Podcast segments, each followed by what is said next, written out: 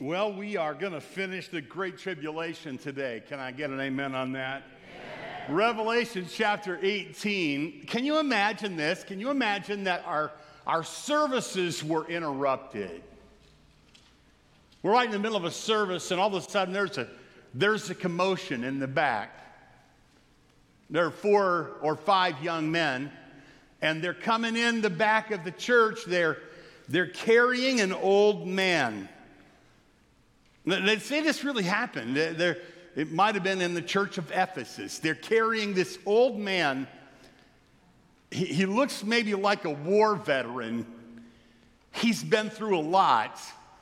He's been injured and abused. But if you look at his face, he has a radiance about him.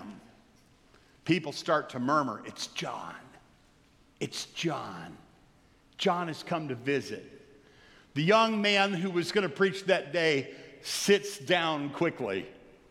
They bring John, the apostle, up to the front of the group. And he can't speak with the kind of voice that he had when he was young. But there's something about him, because John has had a vision of the risen Christ. He's seen the beginning and he's seen the end. Everyone hangs on his words. If you'd had the experience that John had, you'd be ruined for the ordinary, wouldn't you? And wherever you went, this is what they say in church tradition, in the history of the Christian church. They say that when they carried the ancient apostle John into the assembly and he would speak to the people, he probably said something similar to what he wrote in the epistles of John. Do you remember this? For instance, he would often say to people, "My little children." He had a warm, affectionate way about him. When he was a very, very young man, they say he was the youngest of the apostles, and he was very close to Jesus. And he always called himself the disciple that Jesus loved. And he spoke in affectionate terms about Jesus. And he'd been through working in churches, being persecuted. In tradition, they say, even dropped into boiling oil. He survives this. He's exiled to the Isle of Patmos, where he has visions of the risen Christ. And imagine he's visiting the churches. He might have said something like this, because he had a vision of Jesus. Don't love the world or the things in the world. If anyone loves the world, the love of the Father is not in him. All that is in the world, the desires of the flesh, the desires of the eyes, the pride of life, it's not from the Father, but it's of the world. And the world is passing away along with its desires. But whoever does the will of God abides forever. Now, John, he saw a vision of the end of the world as we know it. John had a vivid vision of the end of the world, the kind of when the Bible talks about the world, and John would often use this term, the world, and Paul would often use this term, the world, and James would often use this term, the world. They weren't talking about the earth, which is good in the creation of God, which God has a future plan for. They were talking about the anti-God world system, and John saw the end of the anti-God world system in the most incredible and vivid terms, and he describes it in Revelation 18. We're just before the return of Christ in glorious power. And so imagine this conversation with the elderly apostle John, who wrote to the churches about the temporary nature of the world system and that is anti-God, and that God gave him a vision. So John saw the new heaven. And John saw the new earth. And John saw the new Jerusalem. Can you imagine? Coming down from God, out of heaven. And then he saw the throne of God. And John saw a vision of the exalted Lamb. But he also saw the fiery end of this present world that hates God. And if we get a picture of this, think of this. If we get a picture of this fixed in our own souls, if we get a picture of this fixed in our own hearts, in our own minds, we'll be ruined for the ordinary. We'll be ready. We'll be helped as we face the end of the world, really, as we know it. And so we're going to read this text in John 18, 1 through 24. And today we'll conclude the teaching on the Great Tribulation. And next Sunday, Lord willing, this will be a conclusion and an introduction. Next Sunday, we begin a fresh new series of messages all together, because we're going to teach through the last four books of the Bible, and we're going to call that series The Ultimate Universe. We're going to talk about the sweetest part of the entire Bible, how God describes what it's going to be like forever and always, the return of Christ, the millennial kingdom, the last judgment, the eternal state.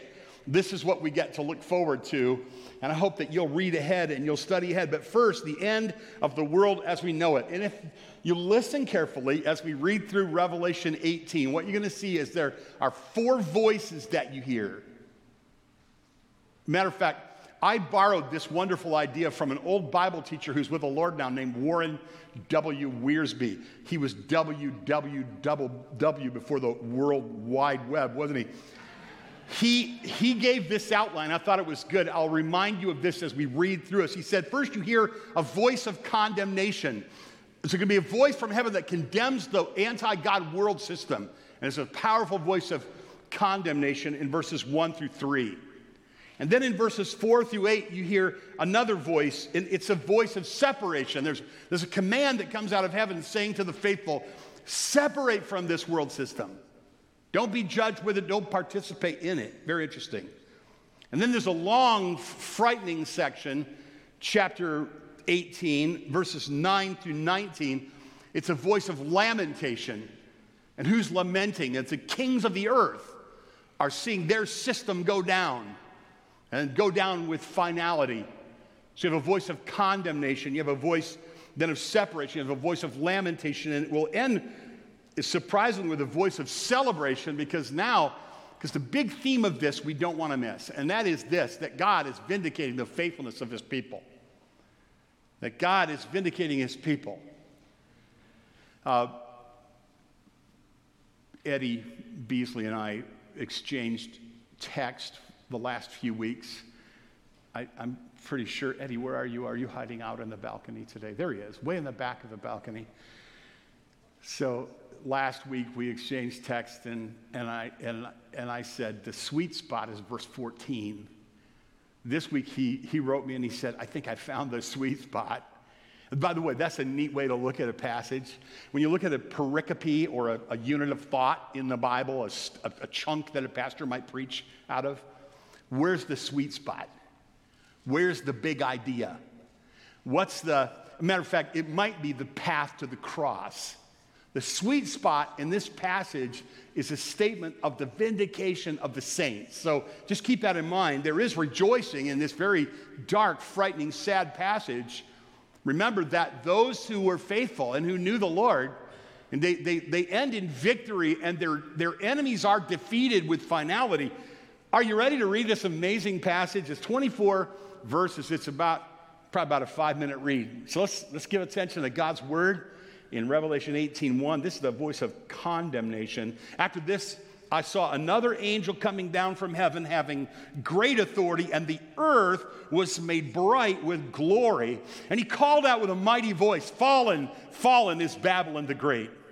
She has become a dwelling place for demons, a haunt for every unclean spirit, a haunt for every unclean bird, a haunt for every unclean and detestable beast. For all the nations have drunk the wine of the passion of her sexual immorality, and the kings of the earth have committed immorality with her, and the merchants of the earth have grown rich from the power of her luxurious living. Babylon, which is a placeholder for the anti-God world system, is being condemned by this first voice." And then there's this command of separation, verse 4. Then I heard another voice from heaven saying, "Come out of her, my people. Come out of her, my people. Lest you take part in her sins, lest you share in her plagues. For her sins are heaped high as heaven, and God has remembered her iniquities. Pay her back as she herself has paid back others, and repay her double for her deeds. Mix a double portion for her in the cup she has mixed. As she glorified herself and lived in luxury, so give her a like measure of torment and mourning, since in her heart, she says, I sit as a queen. I am no widow, and mourning I shall never see. For this reason, her plagues will come in a single day. Death, mourning, and famine, and she will be burned up with fire. For the mighty is the Lord, who's judged her? This is a voice of separation. Get out. And then a long section here, voice of lamentation, verse 9. The kings of the earth who committed sexual immorality and lived in luxury with her will weep and wail over her when they see the smoke of her burning. They will stand afar off in fear of her torment and say, alas, alas, you great city, you mighty city, Babylon, for in a single hour your judgment has come. And the merchants of the earth weep and mourn for her, since no one buys her cargo anymore, cargo of gold, silver, jewels, pearls, fine linen, purple cloth, silk, scarlet cloth, all kinds of scented wood, all kinds of articles of ivory, all kinds of articles of costly wood, bronze, iron, and marble, cinnamon, spice, incense, myrrh, frankincense, wine, oil, fine flour, wheat, cattle, and sheep, horses and chariots, and slaves, that is, human souls, the fruit for which your soul longed has gone from you, and all your delicacies and your splendors are lost to you, never to be found again. The merchants of these wares who gain wealth from her will stand afar off in fear of her torment, weeping and mourning aloud. Alas, alas, for the great city that was clothed in fine linen, in purple and scarlet, adorned with gold, with jewels, and with pearls, for in a single hour all this wealth has been laid waste. And all shipmasters and seafaring men, sailors, and all those who trade is on the sea, stood far off and cried out as they saw the smoke of her burning. What city was like the great city? And they threw dust on their heads as they wept and mourned, crying, alas, for the great city, where all who had ships at sea grew rich by her wealth, for in a single hour she was laid waste. They're mourning. This world system was wealthy, but it wouldn't sustain those who depended upon it in this single hour of judgment. So now we have a voice of celebration. Verse 20, rejoice over her, O heaven, and you saints and apostles and prophets, for God has given judgment for you against her. And then a mighty angel took up a stone like a great millstone and threw it in the sea, saying, so will Babylon, the great city, be thrown down with violence and will be found no more. And the sound of harpists and musicians, of flute players and trumpeters will be heard in you no more. And the craftsman of any craft will be found in you no more. And the sound of the mill will be heard in you no more. And the light of the lamp will shine in you no more. And the voice of bridegroom and bride will be heard in you no more. For your merchants were the great ones of the earth, and all nations were deceived by your sorcery. And in her was found the blood of the prophets and of the saints and of all who have been slain on the earth. Well, now this is a dark end to the world that opposes God. I want to show you 10 reasons from this passage why you should not invest in this world system. One day soon, and I mean suddenly, God will call the faithful out of it. Over and over, the Bible says this: be prepared for the Lord to come, call out the faithful. Don't invest in this world system. Don't be intimidated by this world system. Don't depend on this world system. Don't be seduced by this world system, because God will call the faithful out of it. And this is what God always does. All throughout the Bible, you have a call to separation for people who really know God from the world system. And there's a subtlety to this. It doesn't mean that we leave the world, because Jesus himself said in that high priestly prayer, I'm not praying that I take you out of the world, but it's kind of like, but I take the world out of you. And so, on the one hand, there's a bit of balance here. On the one hand, a real believer is to have a radical identification with the people in the world, to have a love for the world, for God so loved the world. We love those who are the enemies of God. God loves his enemies. We have a radical identification in the sense that we too have been broken by sin, just as they've been broken by sin. Our only hope is grace. Their only hope is grace. This is what we have in common. They're human beings that don't even know God yet, are created by God. They're creatures of God, created by God, and so they have worth, value, and dignity as creations of God. But the world system that's anti-God, true believers always separate themselves from it. Take a quick Bible survey. like Psalm 1, don't sit in the seat of the scoffer, stand in the way of sinners. That right? John says it himself when he sees this vision of God. Don't love the world or the things in the world. The world is passing away. The one who does the will of God abides forever. Paul wrote about it, 1 Corinthians in chapter 6 and 7. And he says, touch not the unclean thing, be separate. What fellowship does light have with darkness? Don't be unequally yoked together with unbelievers. We don't have fellowship. We love unbelievers, but we can't have fellowship with them because they don't love God. Fellowship is reserved for those who are all pulling in the same direction. This is something we cannot lose. This is repeated over and over in the Bible. From the beginning to the end, there's a moral and ethical distinction between people who are following Jesus and people who aren't. Now, sometimes religious groups have decided that what they would do is they would have, like, uniforms to look different. They would wear, usually the girls have to wear the uniform for some reason. Sometimes the boys too. They have certain clothing that sets people apart visually. The scriptures really, you don't see the New Testament teaching that. It's a deeper thing. It's a bigger thing. It's moral and ethical difference. Am I making sense? We could all just wear a dunce cap and say Christians wear weird shaped hats like this. Christians look stupid. Christians are weird. Well, they might be, that might be true, but there's no command in the Bible, go out and look weird for Jesus. So if you're doing that, you're on your own. Jesus didn't tell you to do that. Groups that do that become sects, sometimes cults, but the Church of Jesus Christ may look similar, may dress similar, but the people that are believers are separated in terms of like their moral and ethical distinction. A way to say that would be out of Paul's writing in Ephesians chapter 5. Have no fellowship with this is 5:11. Have no fellowship with the unfruitful works of darkness, but rather reprove them. In other words, when you are faithful to your wife and when you're morally pure, you're different than most guys and you're shining a light. And the world says, this guy doesn't go to the break room and tell dirty stories. He doesn't have dirty pictures pinned inside his locker. He doesn't have trashy stuff on his phone. He always speaks about his wife in a real respectful way. He doesn't leer at, other women or flirt with other women. What's the deal with him? Moral and ethical distinction. He's separate from the world. You get it? That's just one example, one simple example. It's not the only thing. We could just go on and on. In Romans, in chapter 12, it says to dedicate your body to God. And the very next word says, the next verse in Romans chapter 12 and verse 2 says, and don't be conformed to the world, but be transformed inside out by the renewing of your mind.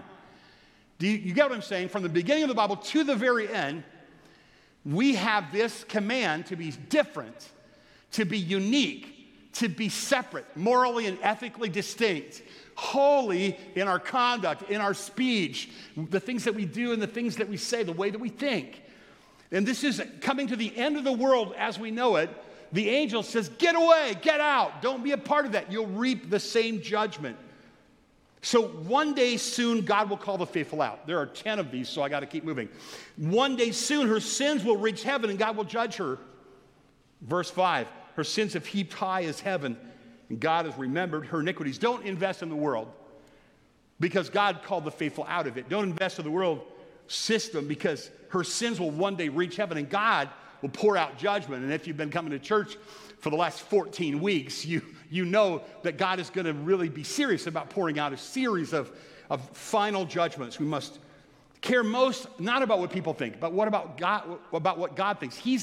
God is the ultimate judge. Popular culture is not the ultimate judge. Your mother-in-law is not the ultimate judge. The popular person you want to be like isn't going to be there in the end to mete out rewards and judgments. It's God you want to please.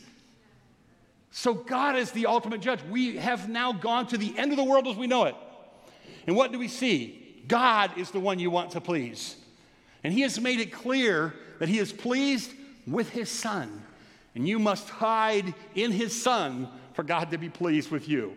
And you can, but we're getting ahead of ourselves. One day soon, God will call the faithful out. Number one, these notes are online as well. One day soon, her sins will reach heaven and God will judge her. so you must take care to please God. It matters what God thinks. Number three, one day soon, the judgment of God will be poured out to match the measure of her sin. One day, the judgment of God will be poured out to match the measure of her sin. Verse 6, pay her back herself. She herself has paid back others. Pay her back as she herself has paid back others. Repay her double for her deeds. Mix a double portion for her in the cup she has mixed. It's a reference to she's persecuted the faithful, and now God's going to persecute her. Judgment of God will be poured out to match the measure of her sin. You don't want to be a part of that world system. Number four, one day soon, this powerful, prosperous world system, and it is powerful and prosperous, will not be able to resist the power of God or shelter her from his wrath. The Bible says in verse 8, strong is the Lord who judges her. For this reason, her plagues will come in a single day, death and mourning and famine. She'll be burned up with a fire, and strong is the Lord, mighty is the Lord who has judged her. Nobody's going to withstand the power of God. So it simplifies your life, doesn't it? If you have a vision of heaven, the beginning of eternity, the end of the world, if like the Apostle John, you get an epiphany, a dawning of light of what is the ultimate thing, what's it going to end like? That changes you, that ruins you for the ordinary, get it? That ruins you for the ordinary. That you look at everything differently now. This is what he's appealing to. The world is wealthy and powerful and strong. The world system looks like everything. It looks like all that matters. It would be tempting to invest and buy into that. But God says, no, I sent a vision to an elderly man, and in the power of the Holy Spirit, he wrote the vision down, passed it on to the church. This world is going to end in flaming fire someday, the world that's against God will. Number five, one day soon the world system will come to a sudden end. Do you notice when we read how we stopped four times and we said, in a single day, in a single day, in a single day, in a single day? Okay, you that are old people, I speak at camps, and you ever think that when I speak at, I'm going to speak at four times this summer and fall, and I will talk to people who were not alive when 9/11 happened. Isn't that crazy? You were, though. I mean, you that are old like me, we remember that. Yeah. Oh, but remember, though, that was just a small thing, really. It was a huge, but it was a small. In a world scale, was it not just a small thing? But did it change the world? Changed the world as we know it. When they flew a plane into a couple of towers and they flew the plane to the Pentagon, and when the plane that was probably headed for the White House or for Washington crashed in the field in Pennsylvania, the world as we know it changed, didn't it? And that was such a tiny scale. It's an example. What will happen when God himself begins to pour out judgment on the earth? We thought it was disruptive to have COVID. Oh, we can't go to a baseball game now. Oh, we can't go on a vacation now. A little minor kind of thing began to make its way around the world with a very, very tiny percentage of people who are gravely ill, serious, but very, very tiny percentage compared to, like, it could be the Ebola or something that was very extremely deadly. When God begins to pour out plagues upon the earth, I would want to be on the right side. One day soon, the world system will come to a sudden end. Verse 8, 10, 17, it's actually four times, 19 as well. 6, one day soon the earth will mourn its collapse and all of heaven will rejoice. See this morning in verse 9, kings of the earth committed sexual immorality, lived in luxury, will weep and wail. Look at verse 11, merchants of the earth will weep and mourn, not because they care, but because their investment is going down in flames. 15, merchants of the wares who gain wealth from her will stand afar off, fear her torment, weep and mourn aloud. While they watch the smoke of civilization as we know it spiraling upward, they will see their God is burning up. And everything they invested in and all that they had their security in, it'll be gone and they'll mourn. 19 and 20, notice this again. They threw dust on their heads, wept and mourned, crying out, alas, for the great city where all who had ships at sea grew rich by her wealth has been laid waste.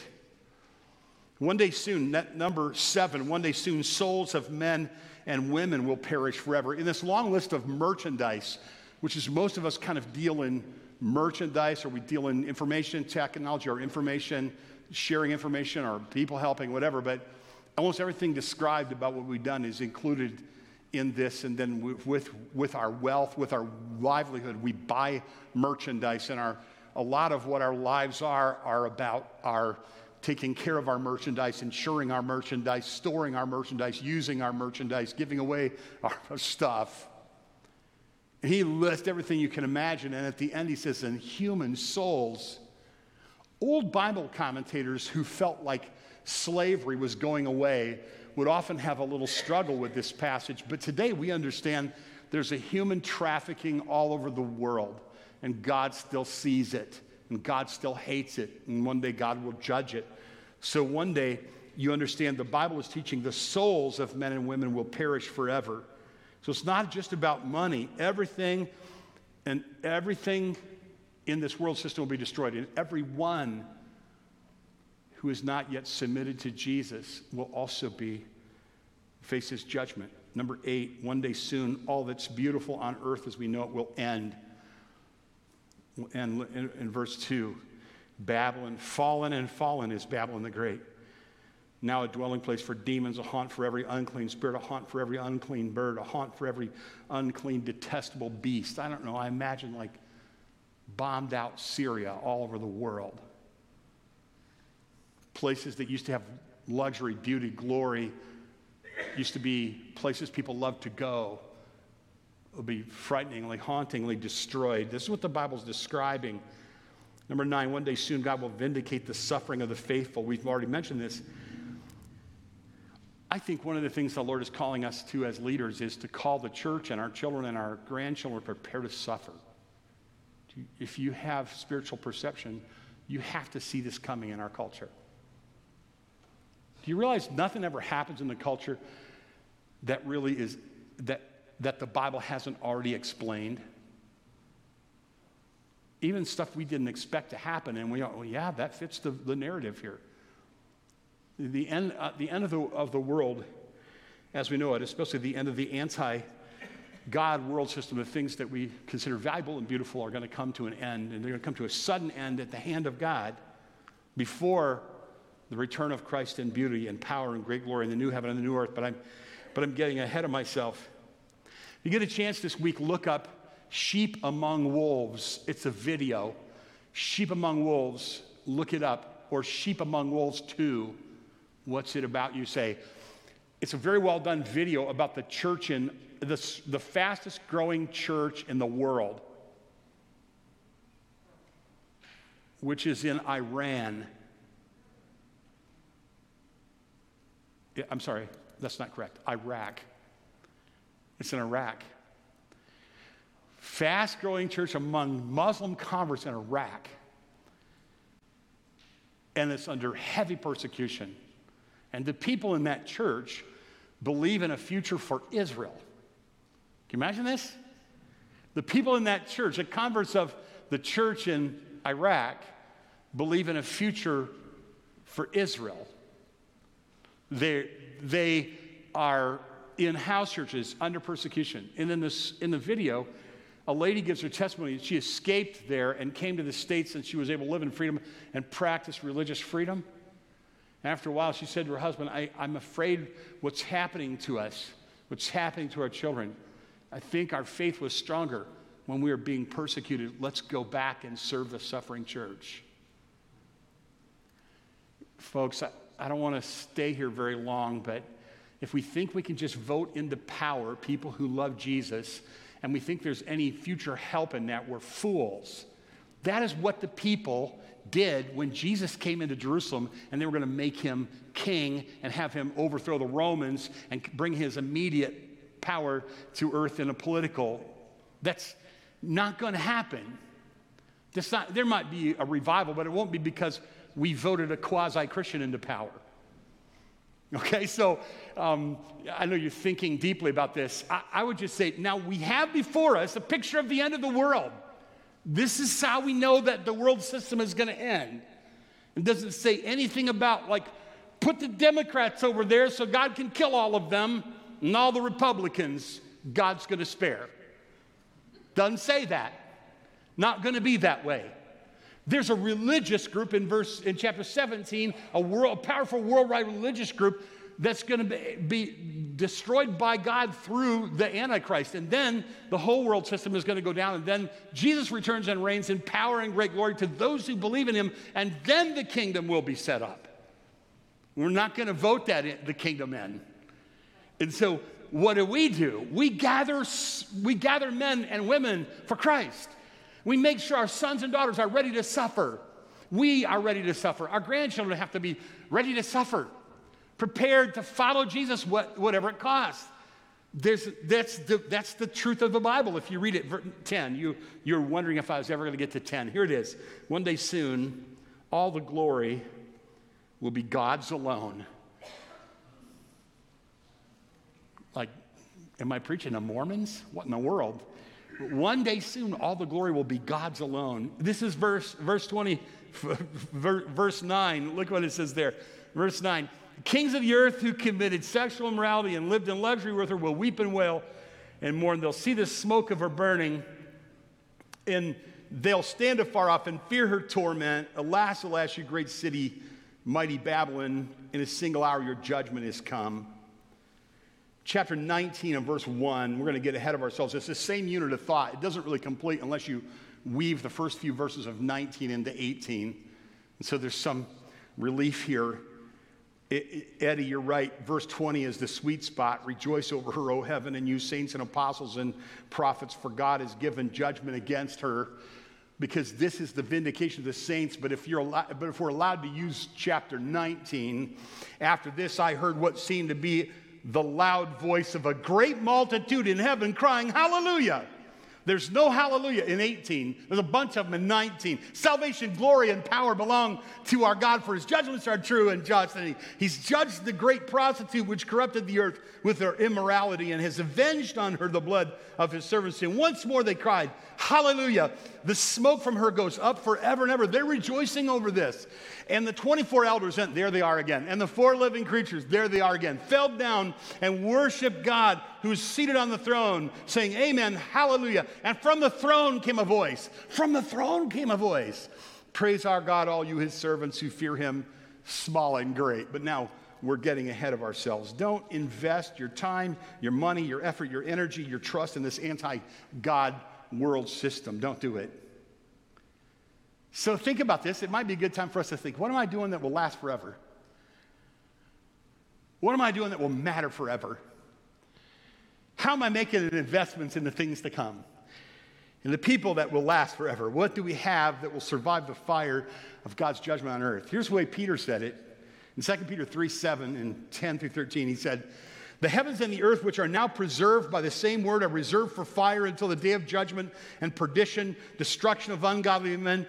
But the day of the Lord will come as a thief in the night, in which the heavens will pass away with a great noise, and the elements will melt with a fervent heat, and both the earth and the works in them will be burned up or laid bare. Therefore, since all these things will be dissolved, what manner of persons ought you to be in holy conduct and godliness, looking for and hastening the coming day of God, for which the heaven will be dissolved, being on fire. The elements will melt with a fervent heat. Nevertheless, we ourselves, according to his promise, look for a new heaven and a new earth in which righteousness dwells. In a wonderful mystery, God is going to refine the earth with fire. The same earth, but renewed, like a new creation, like you'll be the same person with a creation body, like Jesus was the same man with a creation, with a resurrection body, and the earth is the same earth with a resurrection body. He's going to burn the curse out of the earth, and we'll have the new heavens, and we'll have the new earth, and we'll have the new Jerusalem in which we will live forever. What are you doing right now that matters in that world? And what are you doing now that lasts into that world? And what do you have now that will survive the fire that will burn up this world? Maybe you heard the story about John Patton, in a powerful biography of this Scottish missionary who was a young man and wanted to go to the Hebrides Islands out near Hawaii. He decided to go there to these islands. The last person that had gone there had been eaten by cannibals. In a meeting, he announced his intent to go to the Hebrides, and Mr. Dixon, one of the elders, says, But you will be eaten by the cannibals. He remembered that Williams and Harris went to the Aramanga, one of the islands in the Hebrides, when he was only 19 years old and was immediately killed and eaten by cannibals. What about the cannibals, he said. Patton, the young man, says, Mr. Dixon, he said, you are advanced in years now, and your prospect is soon to be laid in the grave, where you will be eaten by worms. I confess to you that if I can but live and die serving and honoring Jesus, it will make no difference to me whether I'm eaten by cannibals or by worms. In the great day, in my resurrection body will rise, fair as yours in the likeness of our risen Redeemer. Now, Patton had a vision of Jesus. Do you? He had a glimpse of the end of the world, the beginning of the next, and he was never the same. He was ruined for the ordinary. What are you doing that will last forever, matter forever, survive the fire? I went to a funeral of a young pastor, friend, actually kind of a shirt-tail relative of mine. He was a pastor, faithful pastor over in Muskegon. He was driving in Grand Rapids one day. His heart burst and he died. I went over to his funeral and his church was packed. They always pack the church for the pastor's funeral. It's a really beautiful, faithful man of God who served the Lord, younger guy. And then after the funeral was over, I went back to the fellowship hall and the ladies of the church had put out pies and such. I looked over and I saw a tall man standing there. And when I saw him, my heart was so sad. And it was his dad. Steve Worth was his name. His dad's name was John. John was a school teacher. He did all of his school teaching in the same school system in Quincy. He lived in over by Quincy. Lived in a little burg over there. I forgot the name of it. Anyway, did all of his teaching there, and then he became an administrator there. Spent all his time there. A few months later, we got a call, and he had suddenly died, and I went over to Coldwater to his funeral. Now I'd been to the son's funeral, and now to the father's funeral. It was this beautiful funeral. Can I say it like that? They sang his favorite hymns, Great is Thy Faithfulness, How Great Thou Art. The songs that he loved and sang. He was an adult Sunday school teacher. People got up to eulogize him. His church, other church members got up and said, he was a good man. He loved the Lord. He was faithful to his wife and good to his kids. And he was an honest man. And he taught us the Bible. And other students that he had when they were little, they're old people now, they got up at the funeral and they gave a testimony about John Worth and his faithfulness to God. His neighbors got up, and they gave testimony about the kind of man that he was. People got up and said, when my dad left our family, he stepped in and helped out, fixed things, helped with things. He went to church. He taught his Sunday school class on a Sunday. He listened to the preaching. He sang the hymns. He went home, and sometime in the afternoon after dinner, sitting in his recliner, his heart just gave out. He went to be with the Lord. Nobody knew he was sick. The pastor then got up after all the eulogies, after the hymns and the eulogies, the pastor got up to preach. The pastor said something really unusual. The pastor said, well, I didn't write a message today for John because a while ago his sister died and she was cremated and they were going to go out to where she lived for a memorial service. And so Sunday afternoon after dinner, he wrote a sermon for her funeral. Then he hit the print button, and it printed out. And then he sat down in his recliner, and he went to be with the Lord from there. The last thing he did was print out a sermon that he was going to preach at his sister's funeral. And today, I'm just going to read that sermon. And then everybody got quiet. And John Worth preached his own funeral. I was alone, and I got back in my car, got back out on Route 12 there, and I said to the Lord, God, let me live and die like that. Let me be faithful and have my eyes on another world and the world that's to come, to be a faithful man, to follow Jesus, to bring others with me, to be a blessing. That's all I want. As I thought about our service today, I thought how beautiful it would be to do two or three things before we go home. wanted to sing a beautiful old hymn, "This Is My Father's World." He's going to take it back someday, make it beautiful again. I want you to sing. Would you? I'd love to hear you sing that, and I think you could bless one another by singing. Would you stand together as we sing, "This Is My Father's World"? And then we've arranged for Neil Veit is the chairman of our elders. He's back from Florida. We're grateful to have him. And I asked him today if he would come and if he would bless you and pronounce a benediction to close our service today. But sing with all your heart to the Lord, "This Is My Father's World."